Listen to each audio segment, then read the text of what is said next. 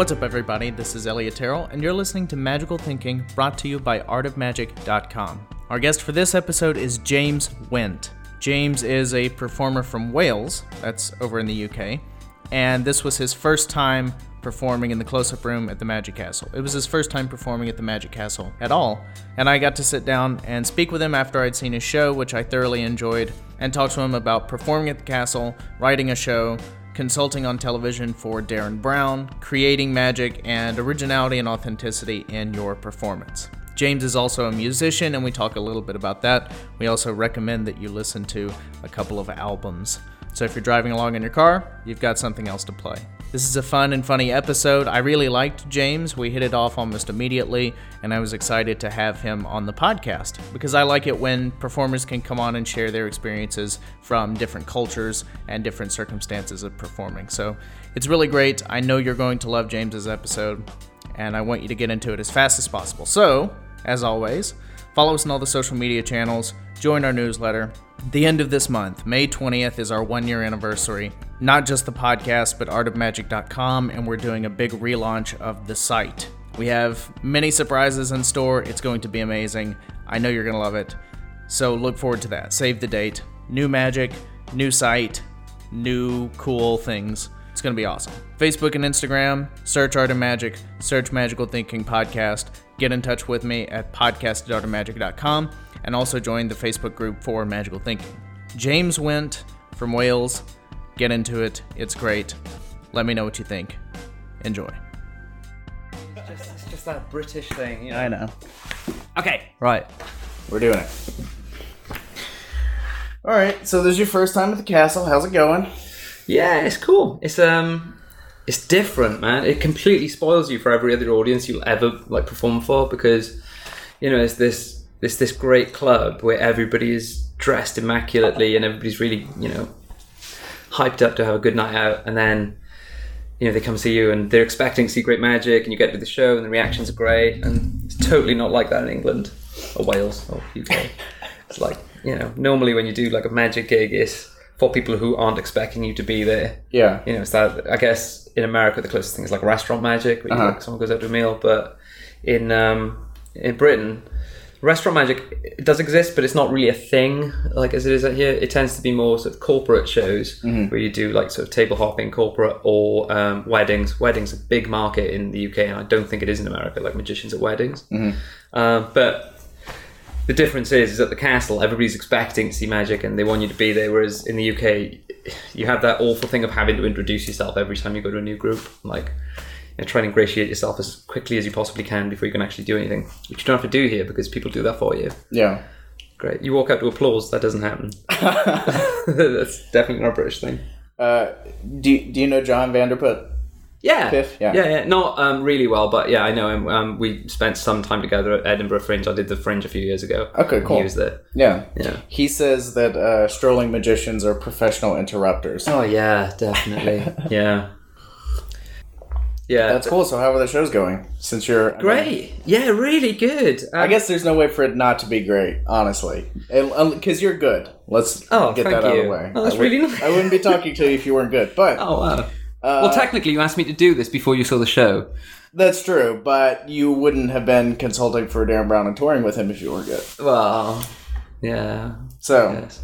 Um, so yeah, I mean the show the shows have been going great. Um, I put so much work into this show, um, which is ridiculous because it's like 16, 17 minutes. I think this is a really short show because it's in the close up gallery, so it needs to be between fifteen and twenty, and you can't run over. So I kind of designed it to be seventeen minutes, and I really wanted to to have like a congruency. Uh, because I've watched, um, as I was mentioning the other night, you know, I've watched all of the clips online of everybody at the close up. Anything I can find on Vimeo or YouTube, I've watched all sort of in research. And I noticed the trend of um, just tricks. It's like, hi, I'm a magician, I'm at the castle, here's a trick, here's another trick, here's another trick, and then at the end, here's the best trick I've got. Which is great, and it's a formula that works. However, I noticed that um, in doing that, the trick becomes the shield for the performer. So the audience never actually get to know who that guy is. You know, and this is this is the first time they're ever going to see this person. They've never heard of the guy before, and he's got 15 minutes to you know win them over if, if that's the correct term. Yeah. So it just seemed to me that the the smart thing to do would be spend the 15 minutes introducing myself, and along the way throw in some really strong magic moments, which I hope that's kind of what's happened, I hope that's what it is. Um, but I definitely wanted that through line where it felt like the entire act had a start, a middle, and an end. And they, they, they- you know, you've seen it. There are like callbacks, and there are little loops that are built up within the act that refer back to things that are not necessarily at the end. Um, but yeah, it's going really well. It's that thing of uh, on Monday night, it was very much like I've only ever done this in rehearsal. I hope it plays Yeah. and it did. Um, and that's when you start finding all the beats because obviously you know rehearsing, you think things are are at certain points, and you think certain things are going to work, and some of them do, and some of them don't. So Tuesday I spent revising, um, and then Tuesday night I had one train wreck, which was just not good, and then three really strong shows, and then last night was just Was the train wreck your fault, or was it something? Because most train wrecks are not your fault necessarily. No. It's just like I could have prevented that. Yeah, but it's that thing of, I mean, this is the other thing. You never hear magicians talking about when stuff goes wrong because stuff happens to everybody. You know, mm-hmm. th- mistakes happen, and there's this awful thing within magic about this, like the false ego, and how it's like, oh yeah, dude, I killed that audience, I slayed this, and you know, they are the that's Yeah. the terminology that people use, and it's such Yeah. a weird sort of terminology. And when they do say about the mistakes, they'll reframe what happened in a way that still makes themselves seem the hero. Mm-hmm. So it's like, oh man, I had this like train wreck the other night, and the guy did this, but you know what? I just kind of turned around and I did this, and it was awesome, and nobody knew, and so they still come out the hero. Which probably wasn't true. It probably just sucked that show, and it's fine because everybody has those shows. Um, none of that necessarily stops you dwelling on them because that's all I thought about all yesterday was how bad that one show was on Tuesday, even though I had three really good ones. I had I saw the show after that one. Yeah. it was really good. Oh, thank you. Yeah, oh, that's yeah. great. Yeah, yeah. So yeah, I, I did. Um, yeah, the, f- the first one was like the train wreck. Mm-hmm. I say train wreck. You know what? It actually wasn't that bad, but it wasn't great. And then you saw the show, and then the next two were just, just brilliant. And then last night was just four really really strong shows. But it's at the point now where everything is starting to feel right. Mm-hmm. So I know the beats, and I I kind of I'm starting to understand an American audience and what they get of the British humor and what they might not understand, and how I'm having to tweak it. Yeah. What are some examples of that? Oh, okay, yeah. So I had this. Um, there's a line uh, in the. So this is going on after next week, right? So Yeah. Okay, cool. They won't be able to see that. You're Okay, right. okay. So in, in the act, the first thing I do is I do a color change and handkerchief, which is like a really old school, you know, kind of hackneyed effect. But um, it is reframed to talk about the difference between sort of the UK as a whole and Wales, which is where I'm from. I'm from Wales in the UK. Um, and as part of that, I do like a build up into it where I'm mentioning Scotland, England, and Northern Ireland.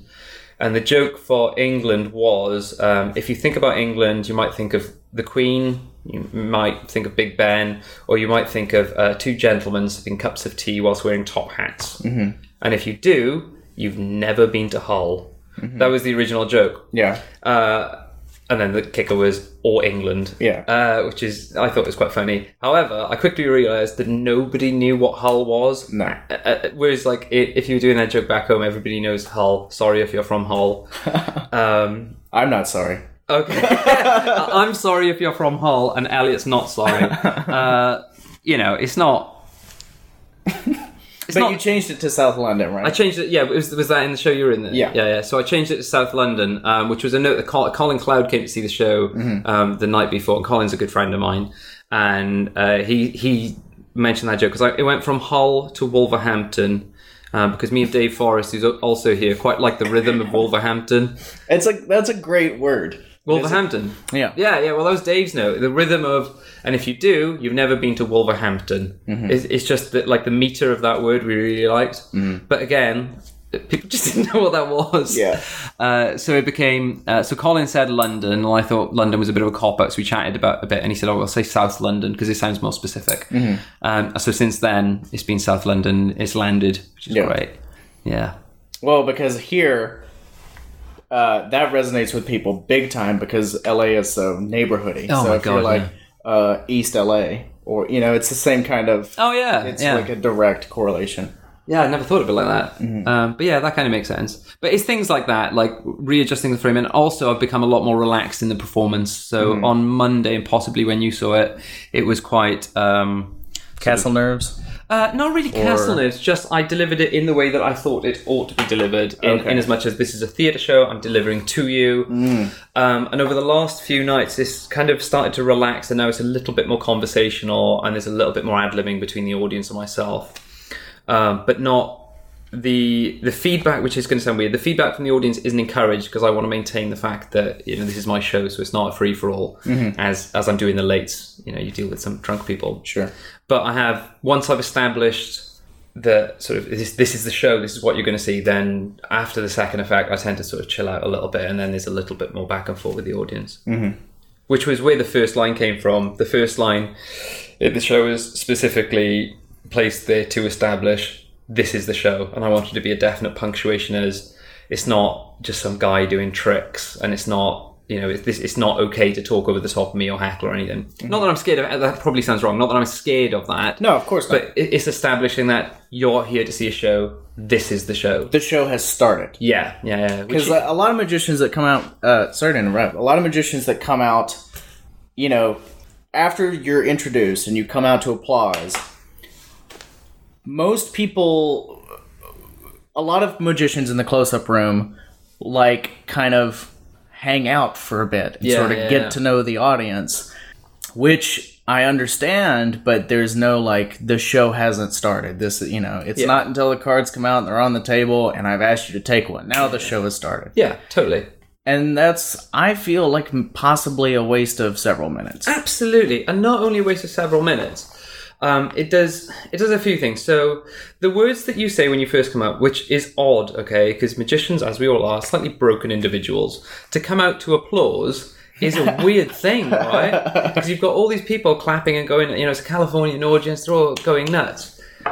It's a strange thing to feel that because you haven't done anything yet. You don't deserve that applause. You haven't proved yourself to the audience. Yeah. So I think the way a lot of people cover that is to drop the oh thank you very much that's so kind thank you oh so great to be here thank you very much which ultimately are just empty words they don't mean anything mm-hmm. it, it, it like that might sound quite harsh but they're not sincere they're said out of a nervous awkwardness rather Yeah. than thank you very much this genuinely means a lot to me And also, sorry, go ahead. no go on no.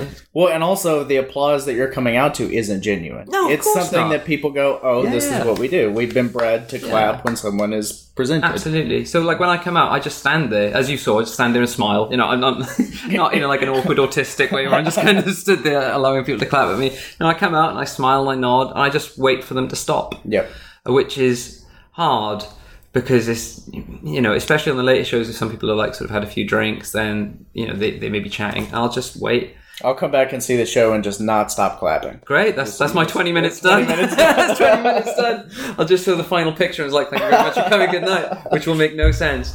So yeah, I'll just stand there, and then the opening line of the show is, uh, and there were a few things I worked with. Um, do you know? Have you heard of Morgan and West? They're a great duo back in England. They're the time traveling magicians, and very good friends of mine. I I've seen yes. Oh man, they're great. They're great. And what's great about those two is not only are they great magicians, but they're total theatre guys. They understand theatre. Fuck yeah. Um, so Rhys, uh, who's a very very good friend of mine, Rob is too, but Rhys is also Welsh, so he got all the like sort of references in the in the act. We worked for a day on it. I just, he came over and hung out, and I was like, "Look, this is what I'm planning. What do you think?" And the original line I had for the opening was quite, I don't know, it was quite self-important and a bit like it was a bit rambly, and I thought it was like cool and intellectual and all this kind of stuff. And he went, "Nah, man, I hate it."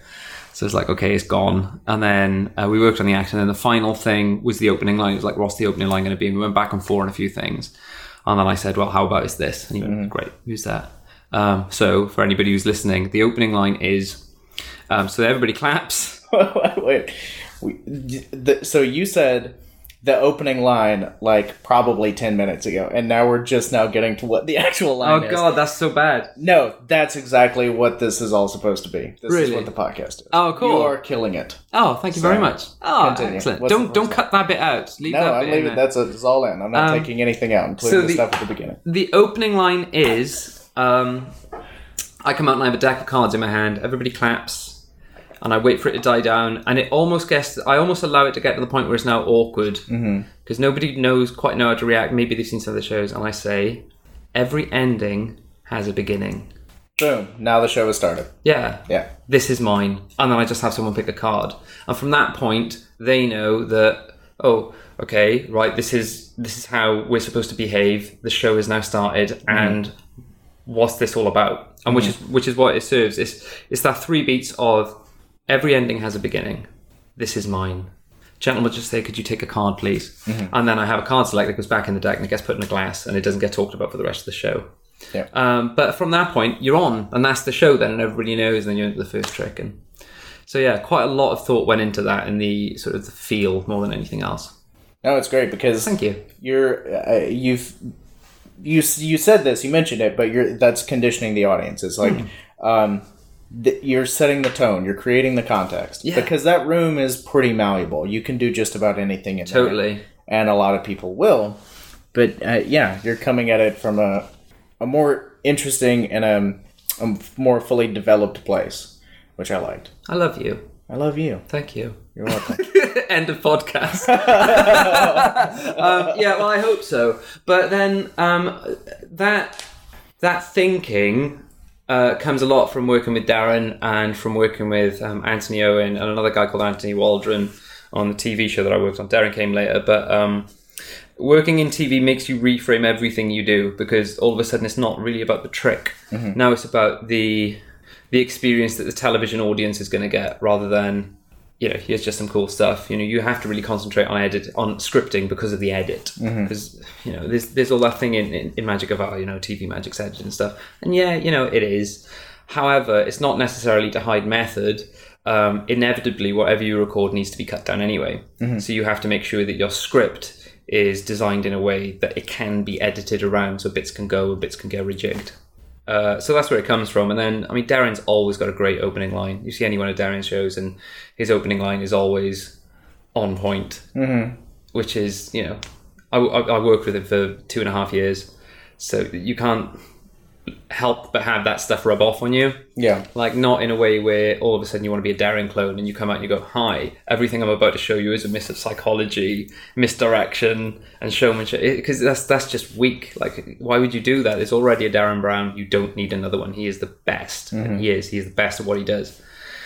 But um, what I did take away from that is scripting and beats and rhythm and the importance of sort of through lines and callbacks and and moments really because mm. Derren's the master. Derren is the complete master at getting everything he can out of a moment. Yeah.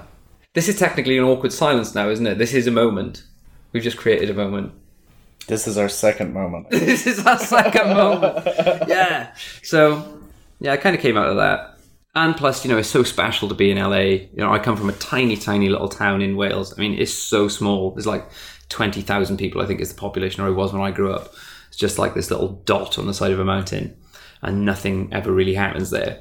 So to go from there and all of a sudden, you know, I'm out in Hollywood performing at the Magic Castle to these, it's just, it's crazy, man. It's just, Yeah. Do you feel like a phony? Like a bit of an yeah, get- absolutely. But you know what? Yeah, is that like a, I in a previous podcast, I was like, I was like, I feel like a phony, and the person I was podcasting was like, if I asked my favorite magicians if they ever felt like phonies, they would say no, and I was like, I disagree. really? Oh man, I totally. Do you know what? Everything I've ever done, I've felt like I'm not the right guy for. Yeah. Honestly, um, but I think that's that's important on two levels. On one level, it's important that you are putting yourself in those situations because it means you're moving forward, even though it's really hard. It's hard, man. Um, but the other thing is, if you do feel like a phony and you do feel that, it means that you're at least grounded. Because if you're the guy who's going, man, I got this, I can do this, I could do this, probably a bit of an asshole. Um, and you know, there's lots of those about Yeah. especially in magic. There's lots, as I mentioned earlier with the, the, the screw up thing. When when some people talk about their mishaps, they like reframe it to make themselves still still seem awesome. Like they're infallible. Like Yeah. even though this crazy thing went wrong, Totally not. I had it under control. Oh man, it's so it, you know it's so insufferable. I can't, I cannot tolerate it. It's, it's horrible. But yeah, everything I've done. Um, so I went for. Uh, I did a TV show in England called "Help My Supply Teacher's Magic," which was a kids show, And the premise was that we pretended to be supply teachers, or in Mar- I think it's substitute teachers out here, Sure. right? So we go into a school, pretend we're substitute teachers uh, with hidden cameras, and then the lesson that we would give might be disguised as a science lesson, but really there was magic in there, and then the kids would freak out and the cameras would burst in and all this kind of stuff. So I um I was in that uh, with uh, John Archer, you you probably heard of, um, who's great, and Fergus and Catherine as well, two very close friends of mine, which was great because John had done some TV before, but myself, Catherine, and Fergus, this is our first time, so we were all on this like this journey together of I don't know what we're doing, neither do I. It's fine, you know. Yep. But even going for the audition for that, I never really wanted TV. I didn't. I, there was no like aspiration. Like if you talk to some magicians, and I still get emails now, which is bizarre because you know nobody cares about me. You know, it's just just some Welsh guy who's on TV once. Mm-hmm. I still get emails saying like, oh, you know, I want to get into TV. What do you recommend? It's like I don't know, man, because I, I never wanted to do it. Be undeniable. Sorry. I said be undeniable. Yeah. What do you mean? I mean, be so good that people recognize. Oh yeah, the Steve Martin thing, right? Yeah, exactly. Yeah. Well, that's the thing. But I didn't even think I was that good. Yeah. like I- I'm not stupid, and I knew I had ability. Mm-hmm. But even going for that audition was so far out my depth, mm-hmm. and it came about because uh, there's a website in England called Magic Week. Mm-hmm. Okay, and it updates every Saturday, and there's like. You know, there's like a for sale thing on there, and then there's like the news of the week of whatever's happened in Magic. And one week, uh, there was a thing on there that Objective um, Productions were looking for magicians. And I knew Objective did Derren because I got I got into magic because of Derren because you know he's the man, and I saw him and I was like "Ah, this this is what I want to do. And then coincidentally I also saw Jerry Sadowitz around the same time, and like Sadowitz is my hero. I adore Jerry Sadowitz, and I love all the difficulty about him as well. That's part of the appeal. So I saw that Objective were looking, and I thought, yeah, why not? And I knew Anthony Owen. I'd met Anthony Owen um, the year before because coincidentally his parents happened to live in the very small Welsh town that I grew up in. And he was looking for someone to pick something up for his parents' house to take to Blackpool to a convention because he ran the website of his parents' house there. So I sort of got in touch with him. It's like, look, I my mum and dad live there, so I will happily do that for you. So I did. I took a big cardboard box up to Blackpool for him, gave it to him, said thank you very much, and left. Okay, and that was that was my entire dealing with Anthony Owen. And then later on, I'm not sure if it was that year. It might have been the year after the the, the advert came up on Magic Week, and I thought, "Hmm, why not? Yeah. might as well. So I didn't reply to the advert. I got in touch with Anthony and said, "Oh, look, I've, I hear you're looking for magicians. What's the deal?" And he wrote back and said, "Look, send me a picture and a brief bio, and you know, I'll stick you in the pile." So he did, and then I got the first audition. Oh man! And just from then, it was just a, a journey of nerves and terror mm-hmm. all the way up until the first series, and that was like really hard because I had no idea what I was doing. And I only really found my feet in the second series. Once I'd had a series under my belt, it was like, okay, I enjoy this and I get it. Yeah. Yeah, that first series. Wow. What was the audition process like? Oh man. Wow. So the audition process was you have to bear in mind I, I at the time I was a music teacher, so mm-hmm. my background is like I've taught music in a college for sort of ten years. So I'm I'm about sort of five, six years into this. No real aspiration of TV or any magic as a career, but love magic, like total nerd. Never stop reading books, just constantly reading like Marlo variations, all this kind of stuff, Just I'm odd. Um, and oh man. So I got the call for the audition. I sent the photo in, I sent the bio, and Anthony said, "Okay, you can come in for an audition." Um, and I had to prepare, and the auditions were quite stringent actually. I had to prepare. Um, oh no, the first edition. That's right. I had to do Professor's Nightmare, the rope routine Yeah. uh, with a script. So they wanted to see you work off script and do a routine. And then the other thing they wanted to see was any routine that you felt might be of interest. Mm-hmm. So I did no Professor's Nightmare because I was a card guy, just totally into, card, into cards and coins and close up. So a friend of mine taught me Professor's routine like the day before. And I'd learned the script in advance, but didn't know the methods. Was like showing me all the rope stuff, which is so funny because I'd been in Magic quite a while at that point, still didn't know that. Yeah. I went up to London. So I went with my friend Tom, who was there for moral support, and we uh, we got tickets to see Ghost Stories, which is Andy Nyman's play, right? Because we, we were like, all right, well, we're going up to London anyway. The audition's only going to be like ten minutes. Uh, Nyman's got that great show. We'll go and see the show in the evening. It's like, yeah, cool. So I got to Objective, and I walk in, and the first thing you see in Objective is at the third floor of um, the company's house in London, right, right by the, the, the wheel, just Yeah. opposite Big Ben. So you go in, you go up to the third floor, and straight in through the door is massive letters, Objective Productions, and you're instantly like, oh shit, man, what have I done? there's a big picture of Derren, and there's a big picture of like Peep Show, which is a huge thing in, in England, and like all these great shows that they've done. So I sit down, and then a guy who, after this, came to be a very, very close friend of mine, Anthony Waldron, who now lives in New York and is just such a, a secret weapon in magic. He is the man. He's so cool, and I love him very much. Um, he came out and he was like, "Oh, hi, James. Thanks for coming." I was like, "Oh, yeah, no problem." Terrified, terrified. Like, okay, come with me. And then Objective is like this open plan office. So there are lots of people on workstations, but it's just sprawling. And it's London. You look out the window, it's Big Ben. So you're like, Christ, I'm in the city, man. This is cool. yeah. We're walking along the open plan bit, and he goes, uh, "Okay, so just to tell you a little bit, who's in the room? Uh, so Anthony Owen is in there." I was like, "Okay," kind of figured that'd be the case. Mm-hmm. But I was like a little bit, "Oh God, you know, he's never seen me do anything." Anthony Owen. He said, "Oh, uh, David Britland is in there as well," which is like, right, okay, because I'm a big card guy and a big, you know, a, a big fan of Britland and just anybody in cards for Britland especially is like, wow, right, David Britland's in there, and then we got to the door. And Anthony put his hand on the door. Anthony Waldron put his hand on the door and said, "Oh, and by the way, Andy Nyman's in there too." And then just pushed the door open, and there's just the three of them sat behind the table. It's like the X Factor. Yeah. But by which point it's too late to run away. it's like, okay, in you go. So that was it. That was the trial by fire. Mm-hmm. How'd I go?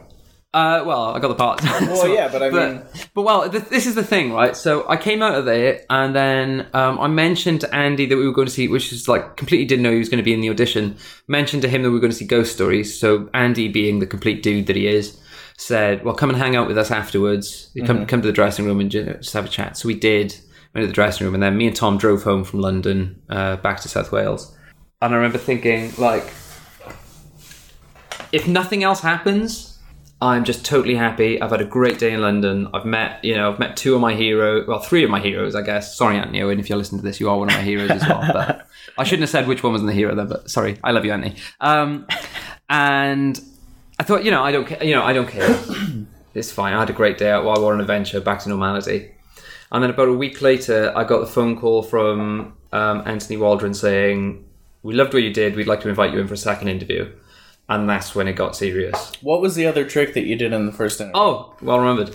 Uh, I did a Ben Earl ace cutting thing. Oh, cool. Yeah, I just done one of Ben Earl's sort of workshops. Yeah, which he did. He did two workshops. He did one in London and one in um, Edinburgh, I think it was. And I went to the one in London, which technically was Whitchurch, which is just outside. Not Whitchurch. What's it called? I can't remember. It's just outside London.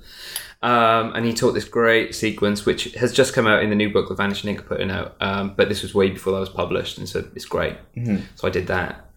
Um, yeah, it's, it's brilliant. Ben's amazing. Uh, yeah, so I did an ace cutting sequence with David Britland, which was odd. And then they asked about the second interview, so I went in and did the second interview, and that's when it got difficult Yeah, why? uh, because uh, the the criteria for the second. Sorry, am I waffling? Is this too much? No. Okay. Um, the second interview was uh, it was three questions. Because some people are interested. Maybe like five or six. My mum. Yeah. my mum's interested. Maybe my wife. My wife would have turned off by now.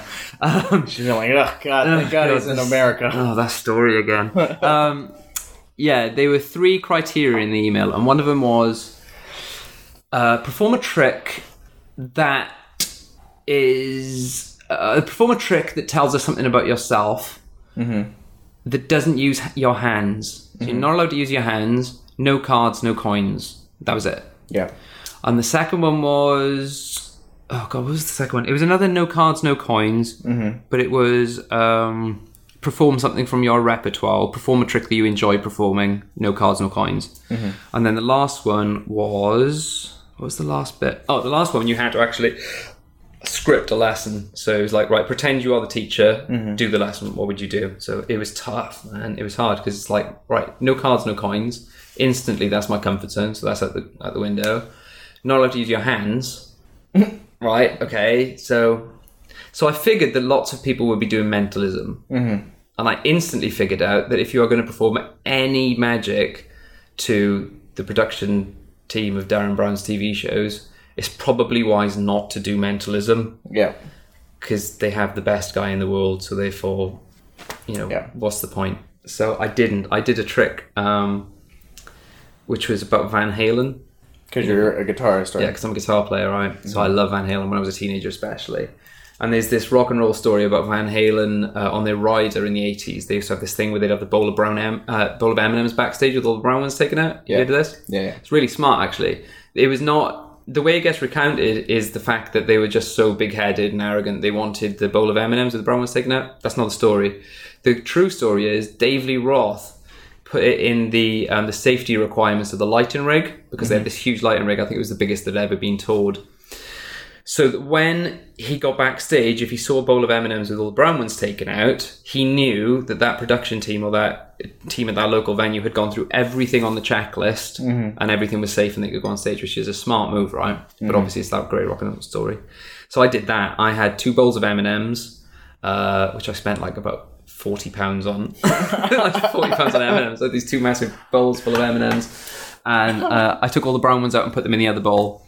And then I had David Britland sign an M&M with a little white sort of marker, put it in the coloured M&Ms, mix everything around, then I put a blindfold on, put my hands behind my back, and like just stuck my face in there and came up with it between my teeth.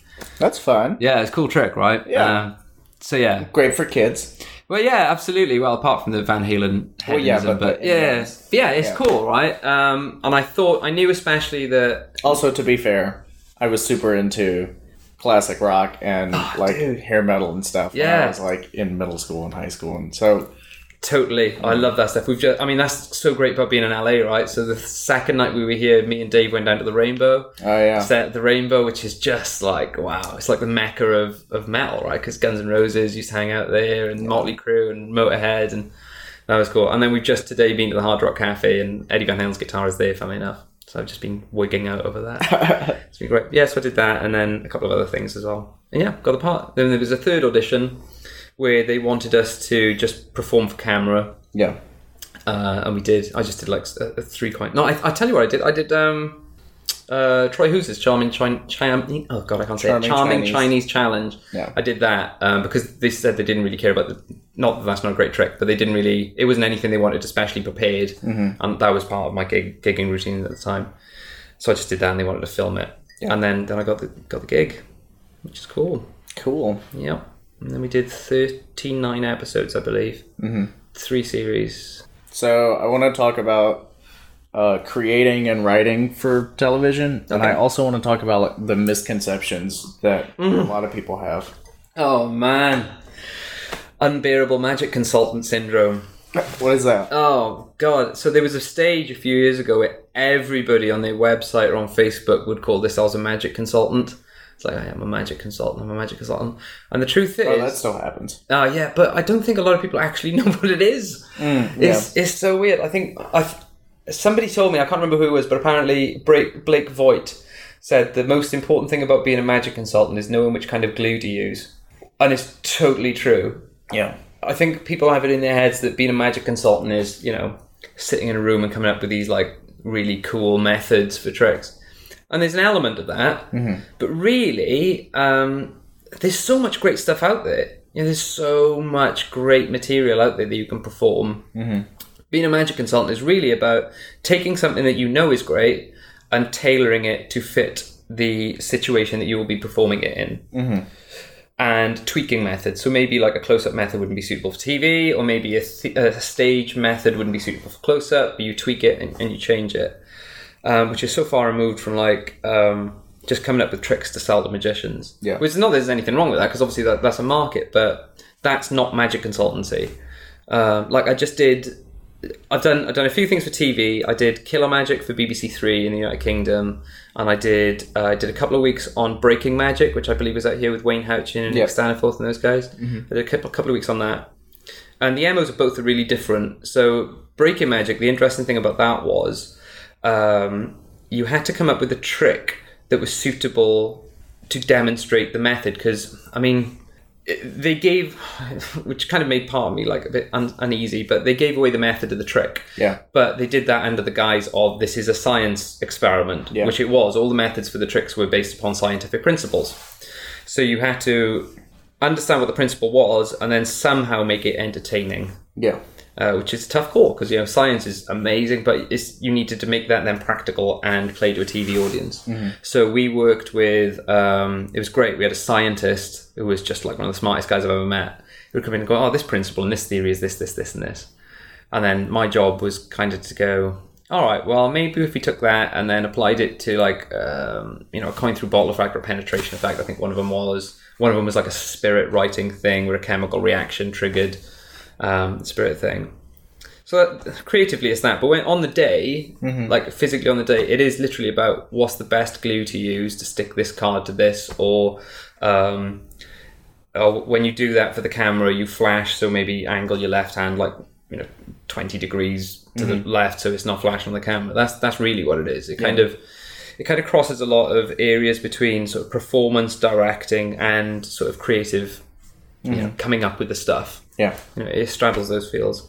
And then theatre is different. I did a theatre show in Wales last summer, which was great. It was so much fun. It was the first theatre show I've, well, not counting Derren, because technically I didn't consult on the Derren stuff. I kind of worked on it and I was involved with all the, you know, I was, I was present doing the creative bits, but um, that's not what my credit was on the tour, um, which was just such a lesson. Um, but the the thing in Wales was the first thing I've worked on purely for theatre. And then the weird thing about that is you can't think about it as a magic trick. Then the magic trick is hidden within the story. Yeah. So whatever the effect is, it has to be congruent to what's happening on stage, so the audience don't realize it's a magic trick. Can you like describe? Yeah. Yeah. So it was a ghost story um, i about how it was called the Ghost of Morfa Colliery, and it was in Swansea, and it was a, a, a true, inverted commas, however true story can go for ghosts. Story about a mining disaster that happened in Wales in the late 1800s, I believe it was, um, in this mine that was haunted. And in one scene, um, a one of the guys sees an apparition appear and then disappear instantly. So that's what it said in the script. Yeah. So then you've got to go right. How do you do that? How do you make a guy disappear from the middle of the stage completely, like almost completely surrounded? Mm-hmm. That becomes the problem then. Uh, but you can't. At that point, it's wrong to bring in gaudy props. So the easy solution would be, all right, well, we'll bring in like a box, and you can disappear into the box. And like one of the ideas I had for it was um, Jim Steinmeyer in, I believe it's, oh god, what's the book? The, um, oh, I can't remember the name of the book. In one of his books, Jim Steinmeyer, one of his books uh, had this thing where um, a trolley would come on stage, and the trolley had loads of boxes on it, and there was a person hidden in the trolley, right? Which is great, great effect. So I had the idea of doing that with a coal cart which is fine. But then the problem is you have to justify to the audience why you're using a coal cart, which brings up another problem which doesn't need to exist. Yeah. So instantly, that's not good. Yeah.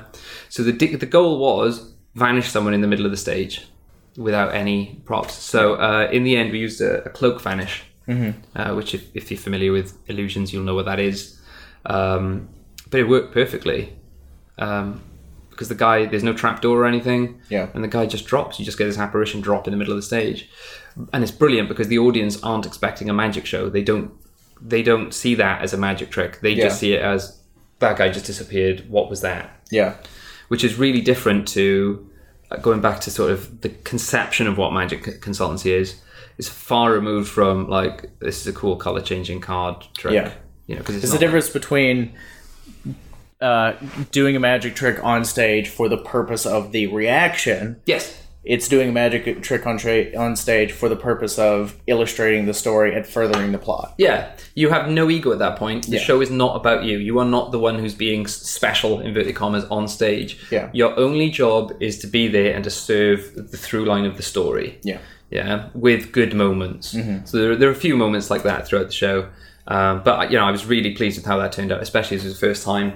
And yeah, I'm pleased that nobody saw it as a magic show. Yeah. They just saw this cool theatre show where stuff happened Yeah. that they couldn't explain, which was nice. Yeah. So yeah, I mean, it's a different world to TV, but it's it's fun. You know, I'd like to do more. I think.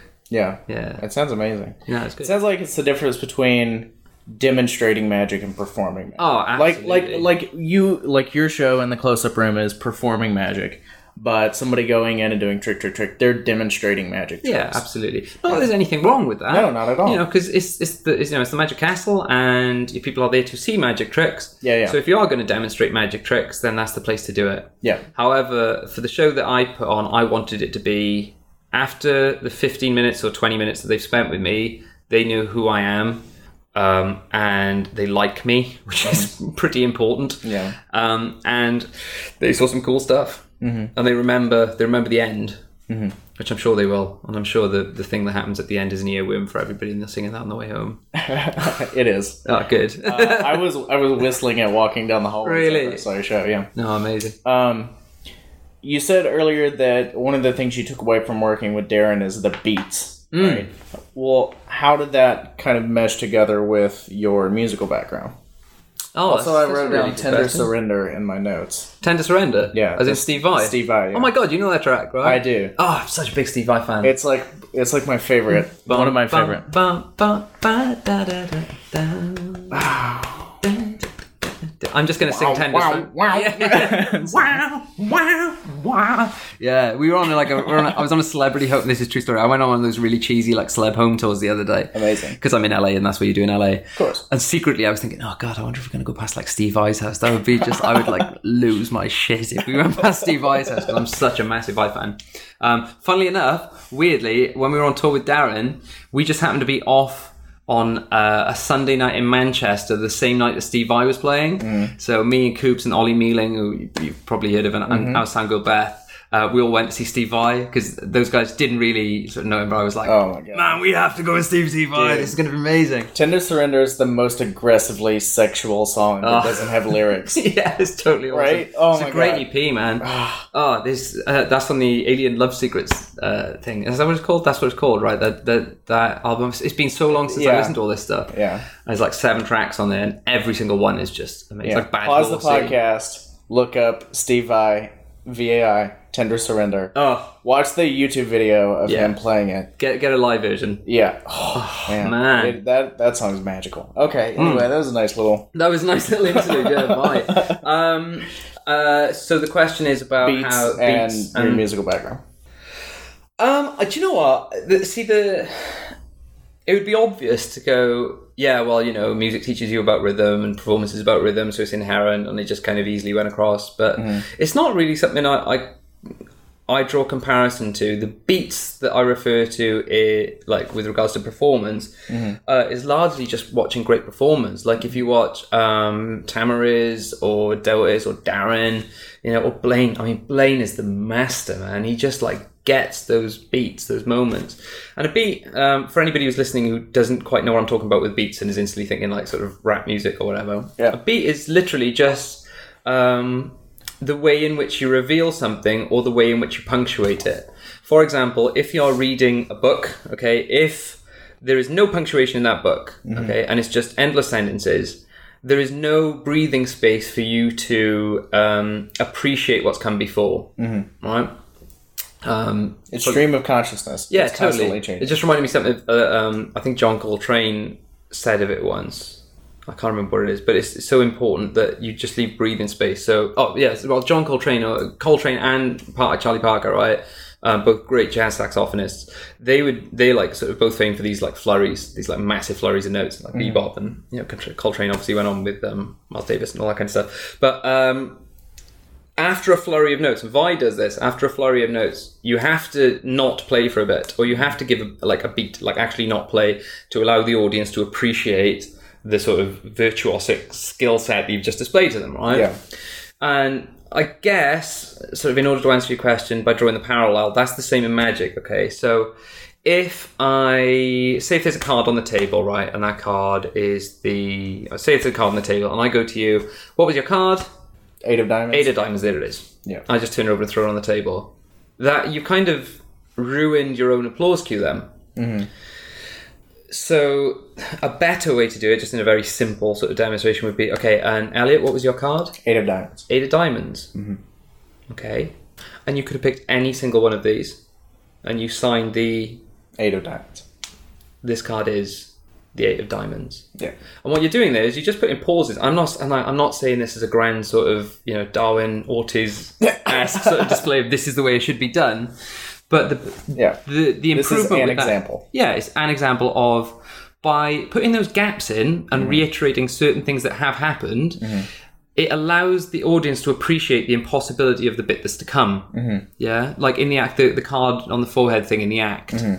Um, that's that basically Yeah. um, it- it's allowing the audience to think, no, Yeah. The whole time. The whole time. really? Yeah. No, no way. Yeah. No. And then you, the final reveal is like, ah, what? Yeah. You know, that's what you want. Rather than going, what was the card? Seven of Hearts. That's the one on my head. Ta-da. You know. yeah. But then I think that only comes from performing uh, or watching a great performer again and again and again and again and again. Mm-hmm. Because, I mean, the prob not the problem with magic, but a problem with magic is the fact, I alluded to it earlier, is, is the fact that it, it can be a shield to severe social awkwardness. Y- You know, I, I, I don't think any magician is 100% well adjusted, but Yeah. obviously there's a sliding scale. And in that area, I think it, people are too quick to allow the method, the impossibility of the method, to um, compensate for their lack of a entertainment ability or b interest. Yeah. You know, so it's like you do some killer card at any number, Yeah. and you hope that the fact that the method is so clever will resonate with the audience. Yeah. But what that will happen is, and I'm sure you've heard this like a million times because every magician has. Uh, someone will come up to you and go, "Oh man, I saw this guy last week and he did this thing and he pulled a card from his wallet and it was amazing." And you go, oh, "Great, who was the guy?" "Oh, I don't remember. It's just some magician at the thing." Yeah. Which is the opposite of what you want. Mm-hmm. I would much prefer, like if someone sees um, someone sees Dani DaOrtiz at Juan Tamariz, right? Mm-hmm. Somebody goes to see a, Da- a Tamariz or a DaOrtiz show. They will leave there going, "Oh my god, I just saw Tamariz and that was the most amazing show I've ever seen. The guy was amazing." The follow up question would be, "Oh great, what did he do?" And the mm-hmm. chances are they probably wouldn't remember much of the details of the effects. Yeah. But what they went away with was this complete He's magic. Oh, he is just the. He is just amazing. And I like- I'm such a Doris fan. Um, and Tamariz. Oh, I was saying they come away Yeah. with the impression Yeah, no. he's magic, Oh, not absolutely. And that's that's the difference. But the other side of that is, I would happily watch an hour of Juan Tamariz not doing a trick, just chatting. Because I like him and I'm interested in his character, not the character, I'm interested in him as a person. Yeah. And Danny, you know, I'm interested in them and I like them. Mm-hmm. So I'll just happily watch them. And if they do like a double lift and just turn it over, I'm, I'm happy and I'm going home. Yeah. You know, I've got my money's worth. Which is far different to, to guys who are just complete pretenders who have all these like sneaky methods and no charisma whatsoever. Yeah. Like, and what was the card you were thinking of? The Six of Hearts. The Six of Hearts. I knew it was the Six of Hearts all along. Thank you very much. I'm wonderful. Yeah. It's like, ooh. Oh. oh, it's just unbearable. Well, again, it goes back to the difference between performing and demonstrating. No, of course. Yeah, yeah. Because that's that's what it is. It's like, look at this neat method. Mm. Look how sneaky this is. I'm diabolical. And I am totally down with that as well. Like, I'll happily sit and talk method and do all the sneaky moves and, like, oh, have you seen this version of this? Yeah, that's the time and place for that. Yeah, absolutely. But when you get in front of an audience, Yeah. I mean, do you know? what? Oh my god, there's such a lesson the other day. I was with, uh, as I mentioned, I'm with Dave Forrest at the moment. We're both performing at the castle, mm-hmm. and uh, we went to the Magic Apple in mm-hmm. Studio City, mm-hmm. and the guys they were really lovely. And one of the guys was performing this trick to this kid and his mum. Okay, this kid had wandered in. He was like, obviously looking to get at magic. Um, and he said, "Okay, you've got a card." And he started dealing cards out at the table. He said, "Wherever you want, you say stop." Just kept dealing, and the kid like waited a long time to the point where his mum was like, "You know, maybe today you have to say stop at some point." And the kid just waited and waited and waited, and then he said, "Stop." And the guy went, "Okay." And what was the card? Seven of Hearts. Turned over the top card. It was the Seven of Hearts. The mum and the kid just absolutely lost their minds. It was like the greatest trick they'd ever seen. Honestly, they just went, "What? No, what? That's just like what?" Yeah. Um, real Blaine reaction just in a magic shop, right? And it's a Svengali deck, Yeah. you know. And there's such a lesson there mm-hmm. that as a magic snob, there are so many ways of doing that trick. You know, you use a Ma- Marlo automatic placement, or you Yeah. use a psychological stop, or, you use a bottom deal, yeah. or you use, you know, the, the, like the all the different clever methods of doing it, and just use a Svengali deck. Yeah. It kills. The- Oh yeah, yeah, yeah. It's that's something that I'm fascinated by. Is like, uh, I have, we I haven't talked about this on the podcast in a hot minute, so this is cool. Um, the idea that like once you mature enough in Magic, you go back to the stuff you learned Oh, at the very totally. beginning, and you go, "Holy fucking shit! Yep. we just threw this away. Yep. this is the gold." Yep, This- absolutely. you know. No, you're totally right. Yeah, because the thing is, it's like um, it's like the Matrix, right? Yeah, When you get into magic, you're the red pill and the blue pill. All right, so you even just you either just like magic and enjoy watching it, and that's the blue pill, Mm-hmm. or you start to go down the rabbit hole and you take the pill, and you're like, okay, right, oh wow, a double lift. That's cool, man. And Mm-hmm. you go, well, everybody does a double lift. Elmsley count. wow. What? That's really sneaky. And then, oh my god, there's such a thing as a pass, and that's like a really difficult move. So if I learn the pass really well, then I can impress everybody else who does the pass. Like, because you know, I'll be like the man. Yeah. And then you go, oh wow, like what about the Marlo stuff and the Vernon stuff? And oh god, I just read some like binary principle in a Louis Boudreau book or whatever. And mm-hmm. you start going down the rabbit hole, and you become obsessed with method. But at the same time, you start ignoring a fact. Mm-hmm. Like I know, I'm just saying for myself, that's what I did. Mm-hmm. My first magic book was Card Zones by Jerry Sadowitz, which was so far out my depth. Um, but in that book, like I had to get um, Richard Kaufman's Basic Card Technique DVD to teach me the sleights to do the stuff in the Sadowitz book. which the irony of having a Kaufman book and a Sadowitz book and reading them at the same time to everybody, anybody who knows the background there is super ironic. But I had no idea. but yeah, I would literally go through it, perform a pass. All right, what's a pass? I'd go back and I got his pass DVD as well. Perform an Elmsley count, a Jordan count and you just get obsessed with the method. And as you rightly said, it gets to the point where you know somebody tell somebody goes to you, "Oh, I do a trick," and you're like, "I um, ooh, uh, ambitious card." Yeah, Because all the stuff you've been working on is just technique, and you've Yeah. got nothing to show for it. yeah, But you're right. Then you come back to invisible deck, you know, Yeah. Svengali deck, crosscut force. crosscut force, man. Yeah, absolutely. And then it's about refinement. Mm-hmm. You know, refinement of how you make that stuff work and moments. Mm-hmm. Know, like me and Dave spent about an hour and a half. Well, we were talking for an hour last night about two words in a script mm-hmm. because of the moment stuff. So I mean, they're going. And this probably all sounds very self-serving and self-important, but if we've really worked on our sets for the Magic Castle this week. I mean, they're going, oh yeah, but man, if you say that, then the beat's in the wrong place and it doesn't build for this climax, and then this. You know, we, ne- we never talk about method Yeah, because method is just like, oh, well, it's, it's you know, just force the card. yeah, or, that's the know. easy part. Yeah, that's that's the easy bit. Yeah. No, you're, you're totally spot on with that. And it's funny that it takes learning hard fucking stuff, Oh, man, really difficult things, to then appreciate how powerful something that is technically very easy is. Totally, When you've got now you've got all this room and free space in your brain to play around with. absolutely, and there's no tension, mm-hmm. especially with like moves like the pass. It's never the. I've always found it's never the flashing of the move that gives it away. Someone's shoulders, mm-hmm. it's instantly they tense, and whether or not you see the pass is irrelevant because you'll just sense that moment. Exactly. The audience just go, oh, something happened. Don't know what it was, but something happened there. Whereas if you use a crosscut force, or you know, a Svengali, or you know, forcing stack or whatever, that stuff doesn't exist. There's no going back. There's no way for them to go. Yeah. Not that I am now. Sorry, I realise this is probably starting to sound like. You know, oh well, sleight of hand is bad, and you should just take it. I'm absolutely not that guy because I, I Yeah, you know, me I, I totally love this. You know, I've done all the, you know, the Ernest Eric stuff, and you know, I've worked through those books, and I've got all the Marlo stuff, and mm-hmm. J.K. Hartman. And, you know, I love all that stuff. And as an academic pursuit, it's amazing. It's amazing mm-hmm. and really addictive. But for selling, not physically selling, but for selling the effect, it's mm-hmm. not always the best situation. Yeah. It's not always the best, not situation. It's not always the best um, sort of answer. Yeah. Is to stick the slide in. Yeah. What was that?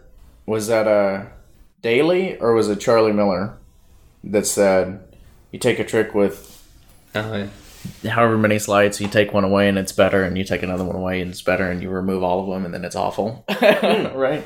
right. I think the quote is like you remove all of them and you've got like some mathematical, Mathematical disaster. abomination Yeah. That's, that's right. like Yeah, that. it's totally true though. Yeah. Um, but yeah, no, you're totally right. It's it's finding the happy balance between those things. and the most important thing is not telling in any way. You know, it's like the Erdnase thing. I mean, you know, you're up on your Erdnase. I've seen your downloads. Yeah. um, it's, it's the thing of uh, the audience shouldn't suspect, yet alone detect. It's that if they don't suspect a double lift, Yeah. then they can't they can't reverse engineer that. Yeah. If they don't suspect that the way they cut their cards is hooked up to a, some kind of forcing mechanism or forcing slide, Yeah. there's no way for them to go back Yeah. just like by the same token, if you use, you know, um, the convincing control, that's quite a tough slide. But if you do it correctly, they don't detect, they don't even suspect that anything's happened. The card sticking out of that deck, Yeah. that's their card. Yeah. You know, There's never an incru- incongruency between what they think and what they see. no, totally, and that's what it should be. Yeah.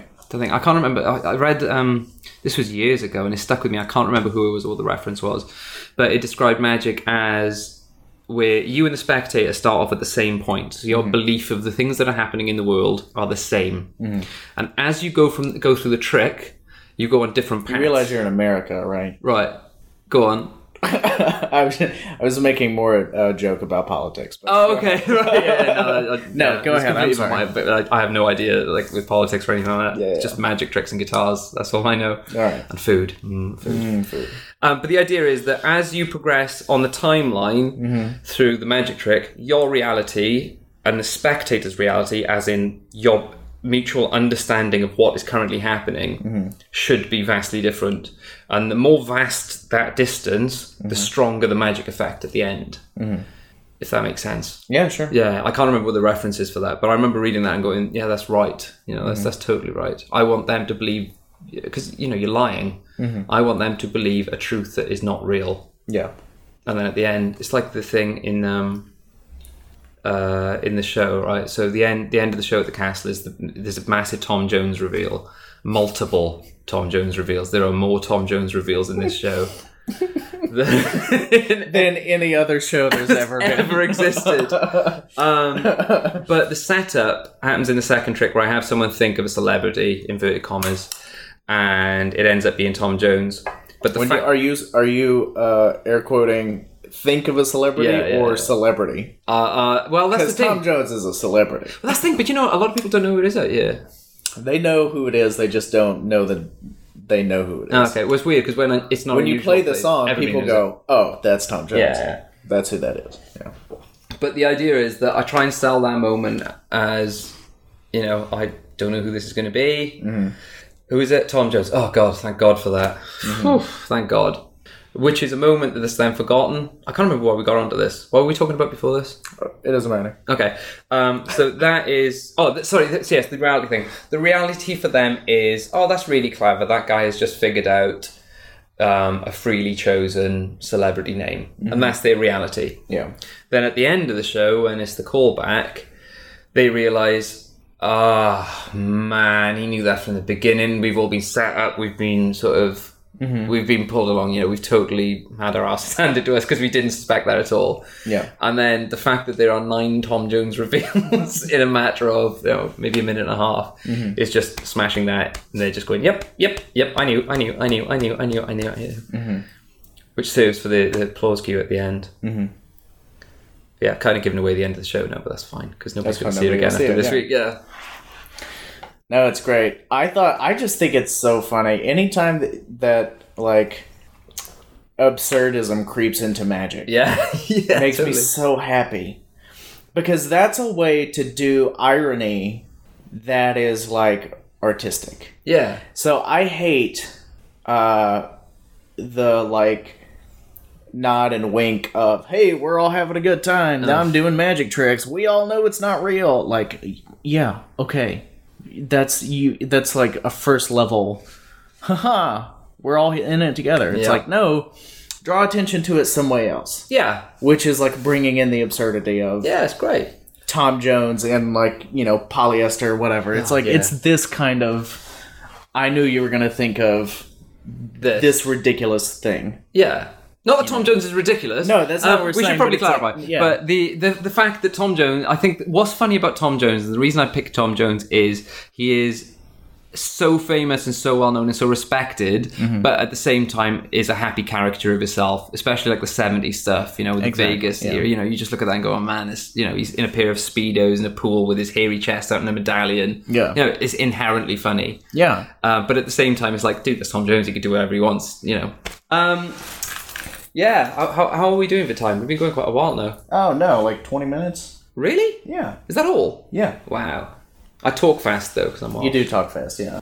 Yeah, I We've think. got like two hours left. Really? Yeah. Wow. I'll start listing things that I'm interested in. I'm just kidding. We've been going about an hour. oh, okay, cool.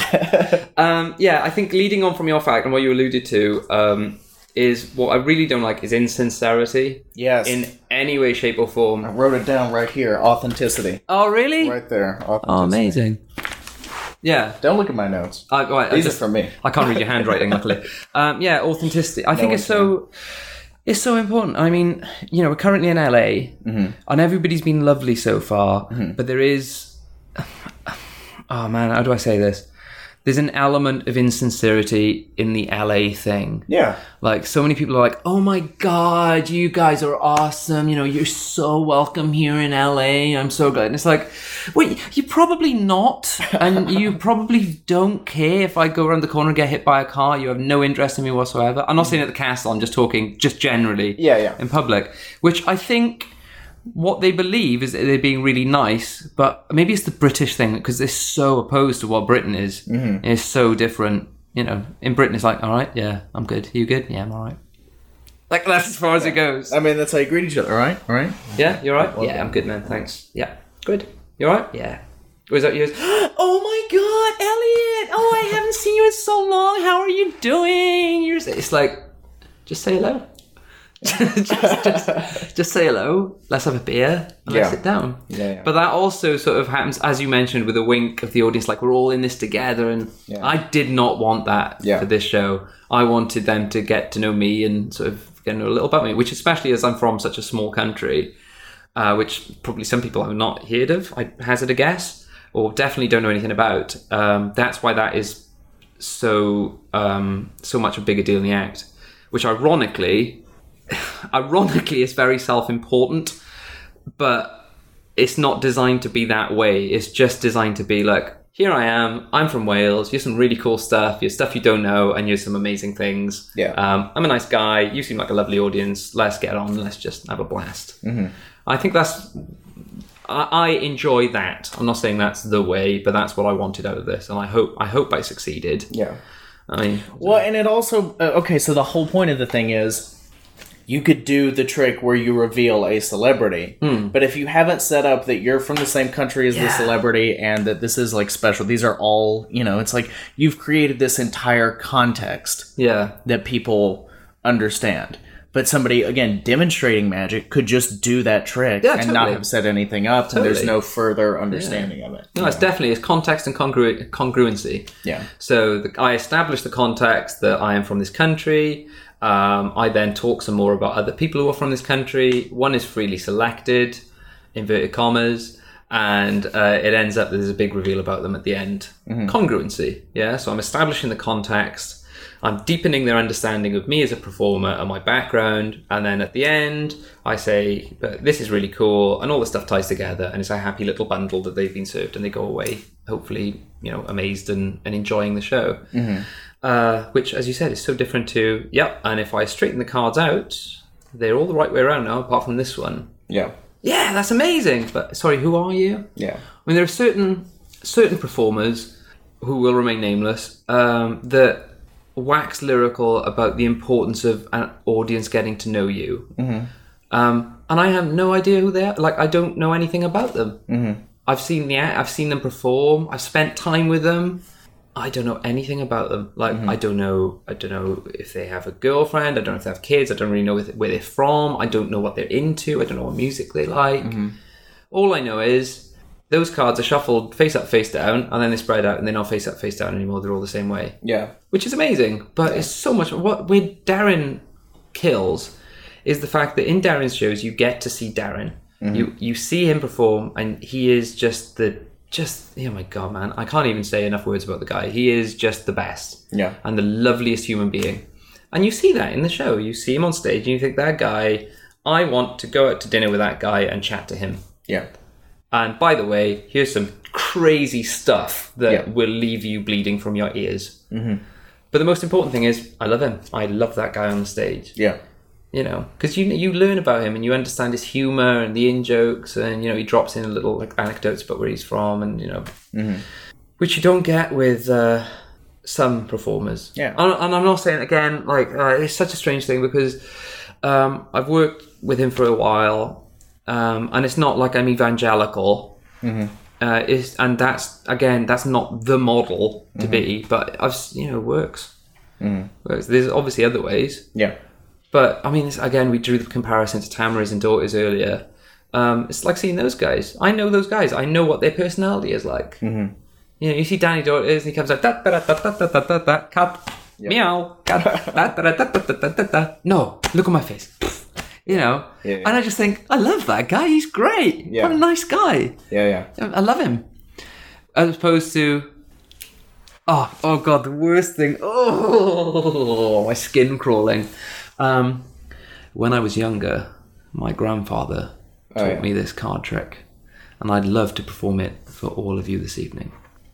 James, he said, when you get a pack, pack of cards, ask someone to shuffle the cards. It's like, oh, it's like trying to shoehorn this like awful sort of Yeah. thing, which is not true. No. It's you know the audience. The audience knows it's not true. Too. Oh, I hate that. I was just talking about this with somebody. It's like anytime you do uh, an open prediction effect and you go, "Last night I had a dream," Oh God, I was just talking about this the other day.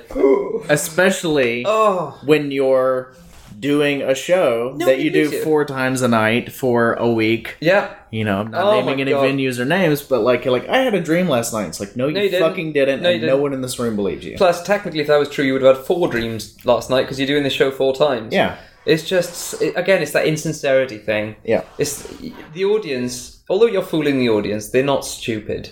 yes, You know, and you're fooling them with method. yeah, yeah. They don't know how it works, but they don't necessarily feel astonishment. Oh no! Oh god! I god! I hate that dream thing. I was talking to Dave the other day about it. Um, we were on the plane. I was like, I was just like, you know what it's like when you get together with a magician. It's basically this: you just bitch about things. Yeah, They're so bitchy. Um, not us, but magicians in general. Yeah. And I was saying about that the not the dream card plot necessarily because I think it's a great plot in magic, mm. but just the framing of I had a dream last night mm. and you were there. What? yeah, What do you mean I was there? You literally just saw me. Like, mm. Because then the character, the authenticity of the character of the performer changes. Okay, what you're asking someone to buy into then is rather than just a guy doing a card trick, you're now talking to an oracle who had the foresight to predict someone who was going to be there the next day and know what they look like and know details about them. yeah, That's a big ask for a card trick. yeah. You know, And there's a way to do that correctly, right? Like, for like uh, for example, and I've never put any thought into this, so don't crucify me if I'm uh, wrong. But like, because I've already got the wood and the nails. Just, just a bit. all right, well, let me stretch first. so, uh, uh, but like you know, if you if you're gonna do that trick, and you're gonna do because Mike Pisciotta has a thing where he goes, "I had a dream," right? Can I just say, Yeah, Mike Pisciotta is the best close-up magician I've ever seen. I agree. I I've, I wasn't familiar with his material before, and I saw him in the castle last weekend. Wow, Yeah, I am a fan. Yeah. Like, and Dave, Dave's the same. Me and Dave have been hanging out, and we've both gone well. It's like we might as well just give up now, man, because this guy is killing it. Like everything is so good Yeah. and so polished and technically perfect and interesting and authentic. I, I love the guy. I abs- I think I've not actually met him yet. I've not had a conversation with him. he's the best. I'm, I I'm love him so much. but like I was just blown away.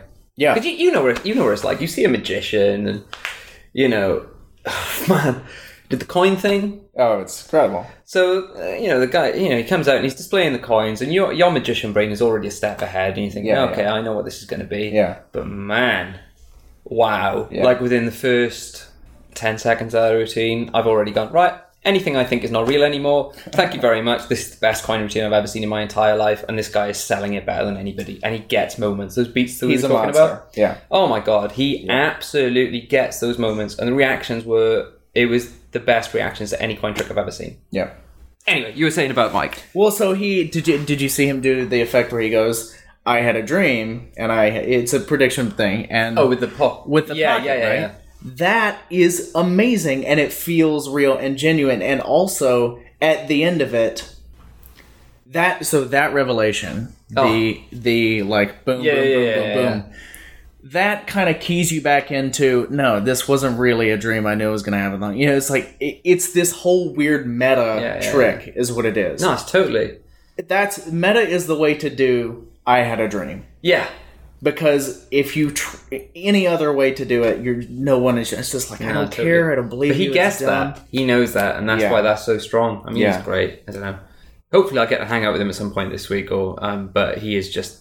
He's great. Yeah, he's amazing. One of my new favorite magicians. Absolutely. It's brilliant. Um, yeah, man. What were we talking about before that? Insincerity. We were basically just bitching a lot, weren't we? Yeah, that's what I tend to do. That's fine. That's That's, that's what the point of this is. Me a bitch and people listen to it. um. Oh. Oh yeah. Okay. So you you were telling me when we met that you were touring with Derren. What what is touring? What does that mean? Because like. I know what it means to tour as a comedian. Yeah. What does it mean to tour as a magician? Uh, well, I mean, technically, I wasn't touring as a magician because I was just helping out on the stage show. So, I, you know, my, my job on that was just like looking after props and you know making sure Derren had what he needed and uh, like with regards to like that table needs to go there now or you know this kind of stuff. So it's you know it probably sounds a lot more glamorous than it is for the job itself, but the tour was amazing. Um, we got to stay in some really great hotels. Um, obviously, you know, got to you know spend lots of time with Derren and the rest of the crew. I mean, everybody on that team is just just so lovely. They're just Yeah, yeah. really, really lovely people. Um, and Derren's very good at that. He's very good at surrounding himself with people who are great to be with. Because obviously, you know, when Derren selects a team, he's going to be with them for like two years. So they have to be good. If you you know select one guy who's out of place, then you know it's such a strange little like a little bubble that you live in because you're, You're creating your own environment. yeah, well, it's just six of you or seven of you on this tour. It's just seven of you that spend all your time together. You see each other every day. You see each other every night. You know, you're staying in the same hotels. You're meeting up for lunch, and it's really important that everybody gets along. And you know, it's so lucky that everybody did. It was just great. I mean, all, me and Ollie spent so much time together, and Coops. You know, Coops is just great. Coops is Derren's uh, PA and assistant. Um, it's just lovely being with them but at the same time, uh, it's it's bittersweet. I mean, if like at Ollie's age, Ollie's twenty like five now, I think. I'm thirty six, so I'm I'm a, quite a bit older than Ollie, uh, and I'm, I've got a wife and I've got a kid. So being away is hard. That's hard work. Yeah. And as a young like Ollie's, you know, got no ties, no commitments. He's just he's just on the road, which is great. But there's that sort of bittersweet thing where. Um, yes, the job is amazing, but at the same time, I'm away from home quite a lot, um, which is hard. Yeah. Um, but yeah, I mean, touring's awesome, man. It's, it's a strange thing. It, it, it- when you go back home, you need to readjust a little while Yeah. because you're so used to living out of a suitcase and eating out every day and you know drinking in different bars every night and being in a different city every week, which sounds really glamorous. Yeah. and it kind of is. But the novelty wears off very quickly. You know, there's only so many times you can complete a Wagamama's menu or like you know Nando's or whatever. You know, I've done all those menus many times because they're the same in every city. Um, but yeah, I mean, the shows, the shows just incredible. You know, to be able to be part of something that's so, such a big brand, for lack of a better term, and to play so many venues in front of so many people. Um, even though I'm not performing, just to be part of that machine is just, you know, such an honor. Yeah. And especially as I got into magic because of Derren, as I mentioned earlier, it was like Derren and Jerry Sadowitz. Uh, God, man, to, to go full circle and end up part of that thing is beyond any aspiration I ever had. It's like, like I said earlier, like anything I've done, I've always felt like a phony. So I turned up on the TV stuff. I felt like a complete phony. I I started like consulting on some TV stuff. It turned up. I was like, oh, you want to know? And they were like, we want to do this. I was like, okay, well, here's like three ways of doing it. I don't know if it's going to be any good. And like the theatre stuff last year is the first time I did that. And I walked in like, I kind of don't know what I do, but um, if anybody else finds out, then I'm kind of fired. So I'm just going to kind of keep going and hopefully it'll work out. Um, it's the same thing with Derren. It's like I turned up on the first day of rehearsals and I was in the room and you know Derren's there and Andrew O'Connor is just a boss, um, and Ollie of course and all these guys and I'm like, right. So um, right, what do you want? what, what, should we what do I do? do Yeah, just what, what, do you, what do you want me to do? We're all just making it up as we go along. I think so, but I think it's good to keep that in mind because it stops you getting massively big-headed. Mm-hmm. I just, just, I just find that whole magician's ego thing insufferable again. I mean, the, the thing is, I've, I've, in, especially in the last six years since I, since I turned thirty, I've achieved a lot. Like in magic, I've done lots, and I've done lots of stuff that nobody else would have done. Um, in quick succession as well. It's only been six years. I'm very, very proud of it. And I'm, you know, and I, but at the same time, I, it's it's difficult to um, telegraph that pride without sounding like a complete arse Yeah. which I'm very, very aware of not sounding like. Mm-hmm. Um, so I tend to cover it in self-deprecation and like, oh yeah, we did this, but it was kind of okay, and blah blah blah blah blah, Yeah, yeah. whatever. Um, which is so weird because you like some guys that I've met have maybe done done like a good gig for a celebrity. And that's Yeah. all they talk about. Yeah. It's like, oh yeah, yeah, and I did this gig, and you know, this this guy was sat here, and at the end he was like, bah, bah, bah, bah, bah, and he was like, oh, you did this, and it was awesome, and I loved it, and you know, and they're just like chatting this stuff, and I'm thinking, oh, yeah, it's great, it's great, man. But that's not ingratiating at all in any way, shape, or form. You're just talking at me and telling me how great you are. Mm-hmm. It's much better to just like be nice, and then you know, prove it, prove that you're good. Yeah. you know like don't don't talk the talk. Just do it. And if it's good it's good. And if it's not it's not. That, but that's fine. And if i like you it doesn't matter either way. But you know don't don't be that guy. Ugh. like i did it uh, instantly on the back of that. Oh no never mind. You don't need to know about that. Um, but yeah it's just like Bill Goodwin okay? Bill Goodwin here's the example right? Bill Goodwin is a machine. Bill Goodwin is a just like one of the best card magicians out there you know he's librarian at the castle but he is the coolest guy on earth mm-hmm. and he is so not like la and in your face Every time I see him, every t- every single time, Bill, when are we gonna do the podcast? I don't have anything to say. Nobody's Oh, man. interested. I can't. What do we know? he could fill Find somebody. Somebody else would be way better. Not me. He is just. Oh man, you totally have to get him to do a podcast. He could fill five hours of stories and the rest. I know. He just. He just. and he's I just he's so good. But every time like like you show him a trick or whatever, he's like, "Oh man, that fooled me so bad. That's awesome." But in an authentic, not in the It's genuine. Yeah, It's not so in genuine. And then he'll show you something. You're like, "Oh, okay." Back to the drawing. But what did he do for us the other night? Uh, oh, he did this trick. Um, Okay. Good start. All right. uh, look, uh, we were drinking quite a lot. so, so we were drinking quite a lot actually. Um, he did the cannibal cards for us. But it's that thing of like we're sat around, we- we're up in the owl bar at the castle, right? And we're just in the corner, happily slugging these gins, like these big, big gin and tonics, and we're just chatting, not even about card tricks. And then all of a sudden, I just go, "Oh, Bill, like, could I, could you do the cannibals for me? The cannibal cards?" Like, "Yeah," and just does it. No, like, "Oh no," or no, like, "Oh, wait till you see this." He's just like, "Yeah, yeah, I'll do it." It's just like the best thing I've ever seen. It's just like the best cannibal card routine there is, right? Yeah. And then he does uh, he does a few things that he hasn't put out yet. And he showed me. Oh, we started talking about this J.K. Hartman trick. Okay, so J.K. Hartman, because you know, um, sort of uh, Bill Goodwin and Gordon Bean, who I've never met, sort of have a correspondence with J.K. Hartman, and as a result of that, they put out Concraft, which is a book of any card at any number of effects. It's like seven of them. They're based on a thing that Thomas Blomberg wrote, which is now out in Blomberg Laboratories, but was out a few years ago apparently on like the second deal website or something. Okay. Anyway, I got that book secondhand, and it's supposed to come with this uh, card gimmick with um, printed instructions on there of how to do this um, any card, any number. Uh, and it goes along the lines of the cards on the top of the deck, and it's got instructions. And you say to the person, "Okay, uh, shuffle the cards. Did you shuffle the cards? Yes. Think of a card. Did you think of a card? Yes." And it's like that basically. And then at the end, the thing is that the card they thought of is at the number they've really named. And then at the end, banana bandana. Yeah, the bra trick. But the point is, right? The point is, I was chatting to him about this trick because I've read that trick and I knew that he did it, and I don't know how he did it, and I knew he did it as part of his like sort of gigging repertoire. Yeah. So we started talking about it, and I was like, "Oh, you know, I've got the Concraft book, and I know that you do that routine. I can't even remember what it's called."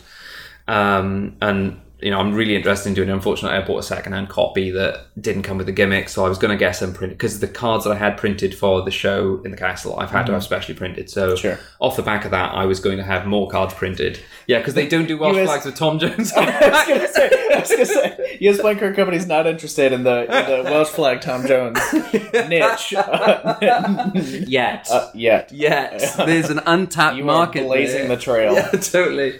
um, so we were chatting about this trick, and I was saying like, you know, I'd love to see it. And he said, "Oh, do you know I had like extra of those cards printed?" So he has like a stash. He said, "Oh, I'll make a note." So he pulls his little notepad out and makes a note, and I, I think nothing of it. Then the next day, he's like, "Oh, I got those cards for you." So he gave me two of the cards, and I'm obviously very grateful. Then later on that night, again, funnily enough, we were back at the bar, and we started talking about the trick. Really? Yeah, back at the bar again. It's so good. He, he escaped from us the last two nights. not, not last night because we were with him last night, but the two nights before, he was like, "Oh man, I gotta go home. I'm not. I'm not. I'm not drinking with you guys." we didn't. But last night it was fun. Um, but anyway, the, the point is that he's got the cards, and I just mentioned like, "Oh, can you do the trick?" And again, he's just like, "Yeah, do it." And he did it. And me and Dave both went, "It's the best any card at any number I've ever seen. It's brilliant." Brilliant. But there's no like pretense, or there's no disingenuity, just disingenuity. Yes? Yeah. Yes. Yeah. Um, just did the tricks and they were great. So then he doesn't have to tell you how good he is because you just know. Yeah. You know how good he is.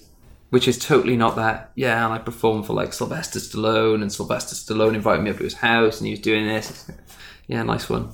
Okay. Yeah. Well, nobody cares about Sylvester Stallone. Not anymore, anyway. Or Tom Jones, for that matter. Oh, t- oh, oh, no, it's a cheap oh, shot. Oh gosh. too too too real. Oh, you had on a great suit Tuesday night. Oh, thank you. Amazing. Thanks. Yeah, I like that suit a lot. Yeah, I, I funnily enough, I bought it especially for the castle. Oh yeah. Yeah, it's a uh, DKNY. Oh yeah. Yeah, it's DKNY, and I'm wearing Dune shoes and um, I can't remember T- TM Lewin shirts. Uh, yeah, I, I wanted a good suit for the castle. I have suits, obviously. I have suits for performing at home, but you know, it's like I'm all the way out in LA. I'm Put on a suit just to perform at home. yeah, no, seriously, yeah, just get up and like you know make my kid breakfast, and I'm wearing a three piece suit, and you know I'm, I'm bathing her, and you know still wearing the suit, and you know everything's immaculate. Of course not, um, but you know I have suits for performing at home. Um, but this is like I can't stress how big a deal this is coming out here, so. I had to make the effort, so I went and bought a really nice suit and I bought the nice shoes. So I'm basically not making any money at all because I spent it all on traveling or expenses. But yeah, it fitted right off the peg too. No, Wow. no tailoring. That's yeah, nice. straight off the peg. What are you, uh, 40? Uh, 38 R, 38? 38. I'm wearing quite a baggy t-shirt. Oh, okay. Yeah, 38. 38 R suit, um, and a 32 short leg. That's what it is. Nice. Yeah, DKNY got from it. Moss Brothers in Regent Street. Wow. Very nice. Thanks for asking. Yeah. Thanks for noticing. Yeah, I liked it a lot. Oh, Well, I mean, you come from uh, a good place for tailoring and Yeah, totally. business anyway, so. Yeah, I was going to do the Savile Row thing, and then I looked into it and realized that the pricing was just way beyond anything I could afford. Yeah. So I thought, I tell you what, why don't I just find one that I like and fits, Yeah. and we'll go from there. So that's what I did. You could have you could have one and then just have it your whole life. Yeah, that's true. Yeah, I mean, I'd love, I'd love that. A friend of mine um, has this great. Um, oh God, what is it? I think it's a. I don't want to say Tom Baker. I think it's Tom Baker. Could be Tom Ted Baker No, or no, Tom no. Sweeney No, no, no. I think it's Tom Baker. or Tom Brown. No, yeah, I think I'm pretty sure it's Tom Baker. It's a Savile Row thing. Okay. Um, my mate Sav has got this just wonderful suit. It's just cool, man. Totally tailored. And on the inside of the jacket, just down here, is a big patch sewn in saying "fuck you." Oh, great. so it's just awesome. like, yeah, I could never get away with that in a gig. But with his character and like the way he looks, like he turns up and he's got like a kind of a. Sometimes he he has like a kind of steampunk thing with the top hat and the, the goggles on it, and he's got this really cool like jacket, so it kind of uh-huh. fits. And it's like the, the lining on the inside is this like really bright red. So you open it up and it just says oh, "fuck you." But on like sort of less like gigs that with that's not appropriate, he just puts like gaffer tape on the inside of it. but yeah, he's got some good clothes, man. I tell you who, got, who has good suits. Who's that? Andy Nyman. Oh, yeah. Andy has Andy always looks like a governor, and any like thing Yeah. he look he's the man. Yeah, That's rad. yeah, he's cool, man. I'm into it. Um, yeah, Thom Sweeney is one of my favorite Savile Row Yeah? shops. Yeah. I can't even afford to look in the window. They dress David Gandy, Oh, okay. and he's sexy. That's a good looking man. Um, yeah. But dressing so dressing well is important for creating that context, especially if you're going to do a performance and Absolutely. And it's, it's again, it's congruency. I know we've talked about it, before, like we talked about earlier. Yeah. It's that congruency of before I step out of that curtain, they have no idea where I am. They have no idea where, where I'm from. They have no idea if I'm any good. They just need to see a show. Yeah. The first impression they get is how you look. Yeah. Which is you know shallow, but uh, you know you're performing. You're on stage, right? I mean, is it shallow though? Like that's that's the easy way to say it. Sh- but see, shallow is like for me. Tom Ford said, uh, "You dress well as a sign of respect for those around you." yeah, yeah. Okay, it's yeah, not a sh- it, like recognizing that someone is dressed well. I don't think is shallow if you're not judging like their character. Like you're a I bad person if you don't dress well. That's yeah, shallow. yeah. Like I don't want to be around you if you don't dress well. Probably, just for the people at home, I should probably just uh, express that me and Elliot are currently sat in full evening dress, even though it's the middle of the day, and I'm actually wearing a top hat. So you know that's what No we do. No monocle though. no, no monocle. Well, I thought it was a bit overkill for a podcast where nobody could see me, but um, yeah, Yeah. we're def- we're both definitely wearing suits right now. Yes. Well, I mean that's just that's how I prefer to do it, and I'm glad that you came prepared. Yeah, well, it was either this or the pink dress. Well, Oh, you go to I, Castle I asked for the pink dress, Oh right, yeah. but But there you go. But no, the thing is, it's that thing of, uh, as I just mentioned, when you come through that curtain, Mm-hmm. that is the initial impression, right? Yes. So what I wanted is, and none of this is accidental. It's all like I've I've thought about all of this at length. yeah, Um, is I want them to think, wow, this guy looks good. You know, not that I'm, and please don't please don't read that as this guy is good looking. Yeah, that's just bonkers. Um, but I want them to think this guy looks the shit. this guy is put together. Yeah. You out- Therefore, what I'm about to see is put together. absolutely, and then you follow that up with the first line, and that sells the package. They are then thinking, this is a show. I'm on board. This guy's an expert. Yeah. I trust him Well, I don't know about that, but that's hopefully what they think. That's what they think. yeah, They're uh, wrong. That's like the Simpsons thing when it pans to my head. It's just a monkey on a tricycle or something. in my head. Yeah. yeah, that's that's what I want. I, it- because it's that night, especially as I'm doing the lates. The chances are that they've seen, you know, three or four shows before they see me. Mm-hmm. So if they catch me last, I have to. It's it's not a competition, I have to compete. I can't be the guy they come and see last and go, yeah, yeah, it's okay. yeah, And that starts from the moment you come out. And the moment you step through that curtain, it's okay, yeah. great, I'm on board. And the, the pause, the pregnant pause, just allowing everybody to calm down and then delivering that first line. Colin, Colin Cloud, as I said, came to see it, came to see the other night, and he said that like as soon as you deliver that first line, everybody in the room knew you were in control, mm-hmm. which is not what I was thinking. But if this, that's the impression it gave, I'm comfortable with that. Yeah. That's what I want. Well, uh, again, that's the difference between your reality and their reality. oh, wow. There we go. It's a callback. Wow, we're doing Yeah, callbacks. we're doing callbacks. But yeah, that's that's totally what it is. But thank you for the compliment and the suit. Yeah, it's lovely because you're always I always see you like your downloads and stuff, and you Oh, always look you. very gentlemanly. I appreciate it. Oh, that's great. Uh, Well, I mean, it's not my best evening wear, no, I think the clown shoes are a little bit overkill, but but they're so comfortable. so roomy. they're so roomy. I have very small feet, actually. I have like I wear a size eight and a half. Really? Um, yeah, I'm like five eleven, Yeah, you're like average, but pretty small. Feet. Tiny feet. I got tiny feet. Now check that out. Oh yeah, that's pretty. I, I thought yeah, Tiny little hands. yeah. Yeah. What is it about Welshmen and their tiny hands? I don't, well, I don't know because it's not a thing. Normally, like you know, Welsh guys are. I, I don't. It's just Uh, well, that's the thing. Like Welsh guys are generally quite big. Mm-hmm. They're big fellas. I'm not. I'm, I'm the exception to the rule. I'm a scrawny little guy with a beer belly. Um, but yeah, normally Welsh blokes are like all rugby, rugby Mm-hmm. fellas. So they're either roided up or, you know, stellared up with lager and massive. Yeah. Things. Not me. uh, what should Americans be learning from the UK?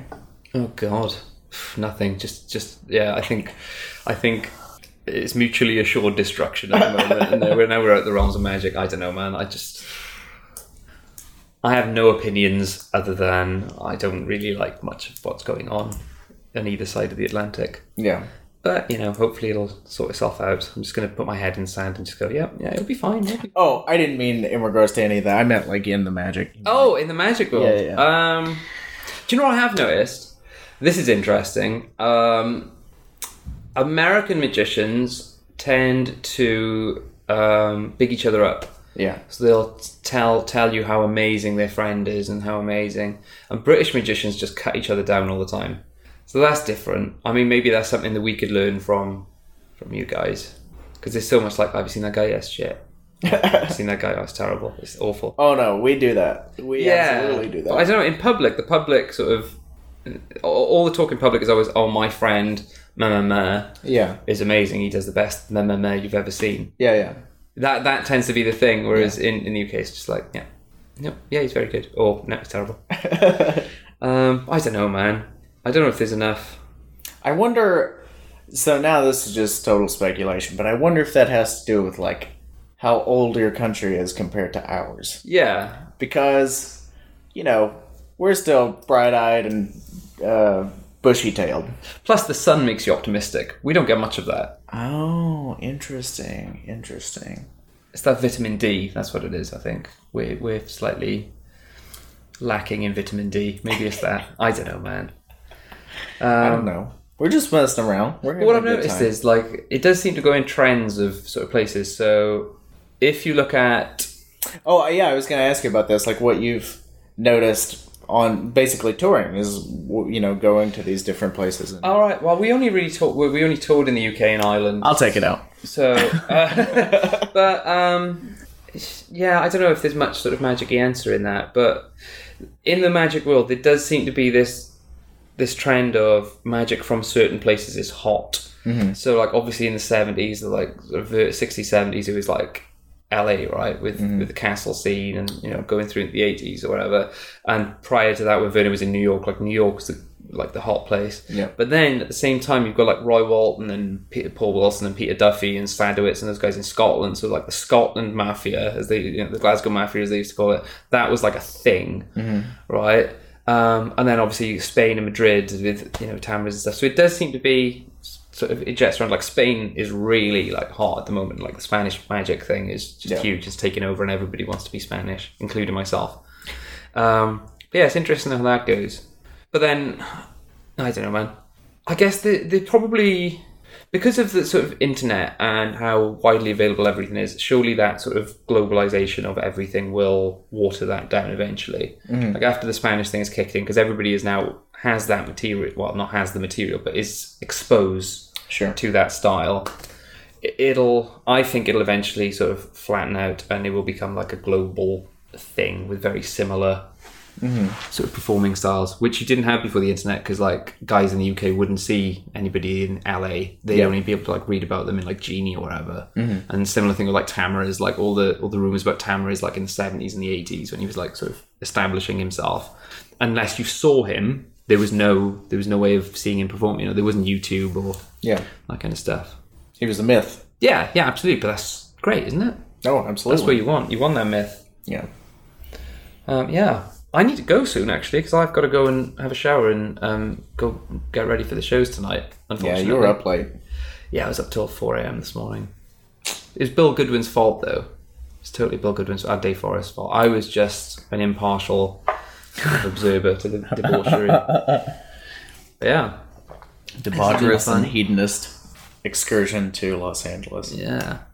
Is there anything else you desperately wanted to know, or is there anything you're interested in as far as your notes are concerned? I want to make sure you we cover everything. Uh, we just have a couple finishing questions. That's all. Just Okay. a little lightning lightning round. Who are some of your favorite magicians? Jerry Sadowitz, Derren Brown, Dani DaOrtiz, Juan Tamariz. Um, uh, Roy Walton doesn't perform, but I love his thinking. Uh, all right, so how's this? To watch, uh, Derren, Blaine, Tamariz, DaOrtiz, off the top of my head, there's many more. To read, um, Walton, Sadowitz again, uh, some J.K. Hartman, Vernon, I think. Yeah, there you go. Okay. Yeah, I'm quite I'm quite old school with sort of my tastes. I'm not really the the download guy who's like getting all the new stuff that's coming out because there's so much there's so much great stuff out there. Mm-hmm. You know, this hidden in books. Yeah. absolutely. especially like Apocalypse, the old magazines. Oh, Man, yeah, The old magazines have gold, mm-hmm. real gold. Yeah. yeah. Uh, so favorite books? Favorite books: uh, Card Zones uh, by Jerry Sadowitz, uh, Fifty Two Memories by Jack Parker, um, Vernon's Ultimate Card Secrets. Not that the rest of it isn't good, but if I had to pick one, it'd be the Ultimate Card Secrets. So very much like that. Um, by Forces Unseen, love that book. Mm, one more. Let's see. What, else? Can't think of one off the top of my head. Favorite non-magic books? Favorite non-magic books. Um, so I read um, Alan de Botton's Consolations of Philosophy last year. I really, really enjoyed that. I'm halfway through The Outsider at the moment by Albert Camus. Um, So when you mentioned Camus the other night, you weren't kidding around. no, yeah, I'm genuinely like I'm halfway through it. Yeah. Okay. Um, I tend not to read um, a lot of fiction. I, ca- I like le- reading about stuff. Okay. Um, so a lot of my tastes seem to be that. Um, yeah, so I went through a big uh, de Botton phase, and I currently like sort of working my way through some philosophy, but not in a scholarly way, just in as much as I'm interested and Sure. yeah. Uh, favorite albums? Oh man, uh, right, Appetite for Destruction, Guns N' Roses. Okay. Probably that's where it kicked it all off for me. Um, Nirvana, Nevermind, uh, Steve Vai, probably Passion and Warfare or Alien Love Secrets that we were talking about earlier. I'm sure it's called Alien Love Secrets, um, but that's a great album with Bad Horse, and Tender Surrender. Uh, I love Ben Folds, so any of the Ben Folds five albums. Also, oh, do you know what? I'm listening to a lot of Kendrick Lamar at the moment. Oh yeah. Love Kendrick Lamar. His new album, Damn's awesome, and um, To Pimp a Butterfly is, is is a great album too. Yeah. Yeah, probably those. But if I had to pick one, oh, Led Zeppelin as well, of course. I love Led Zeppelin. Uh, it'd probably be Appetite for Destruction. Cool. Uh, and then, what's the hardest time you were ever fooled? And it, when I say that, I mean like genuinely astonished, blown away. Right. Okay. Um, so I can think of two instances. Okay. Uh, one was Dani DaOrtiz, Mm-hmm. and when he was at the Session convention a few years ago, I picked him up from the airport because Andy, who was a really good friend of mine, knew that I was a big fan. So he's like, "I need someone to pick him up from the airport. Do you want to go and pick him up from the airport? You know, it'd be a nice opportunity to meet him, and you get to do me a favor too." So I was like, "Yeah, fine." So I had to pick him up, got in the car, drove him to the hotel, and we just chatted. No magic, chat, chat, chat, chat, chat. So he disappears for a bit. I think he was going to go sleep or whatever because he's Spanish, and that's what Spanish people do in the daytime Yep. and like I just kind of didn't see him. And then later on that evening, I was walking down the hall, and he was walking towards me, and he went, "Hey, my friend, my friend, um, and uh, you know, I want to go eat. Where can we go to eat?" And I'd just eaten. I was like, "Well, there's the restaurant just there. Um, you know, I'll I'll sit with you if you want and keep you company as you eat." Because he was on his own. He's like, "Yeah, yeah, okay, okay, come and sit with me." For the next hour and a half, I have no idea what was real, and he's doing it while he's whilst eating lasagna. Like, and I'm trying to be British and polite, going like, ah, you know, Danny, this is great, but please, you know, finish finish your food first. You know, we got all night to do this. No, no, no, shuffle the cards. Yeah. like, take them under the table, take any cards, stick it in the, you know, and all this kind of stuff. It's like, Yeah. and he's doing it with like half eating and just killing me, just absolutely fried me for an hour and a half. Um, I had a coffee with Armando Lucero once, and he showed me the coin matrix in a Starbucks. Mm-hmm. That was pretty special. And once at a Blackpool convention, I was with Michael Weber. So you know, I mean, you know how that pans out. yeah. I, I don't need to fill in any You've of that. melted onto the floor. yeah, Yeah. yeah, Yep. Cool. I don't even need to tell tell you how that panned out. All I need to say is I was at a Blackpool convention. It was late at night, and I was with Michael Weber, and that was it. I don't know what was real. Probably that's the hardest time I've been fooled. I think. I think. Yeah. That's cool. All right. Well, thank you so much. That Oh, thanks so much for having me. Hopefully, there's stuff in there that you can edit round. Yeah, there is. There's plenty I can just take right out, cut it down to a tight 15, 15 minutes, yeah. 16 to 17. 16 to, thank you very much for noticing. Uh, yeah, 16 to 17 minutes, tight act. And there we go. But thanks for having me. Yeah, it was a pleasure. Awesome. And I'll see you again this weekend. Yeah, yeah, yeah, yeah. I am. Good.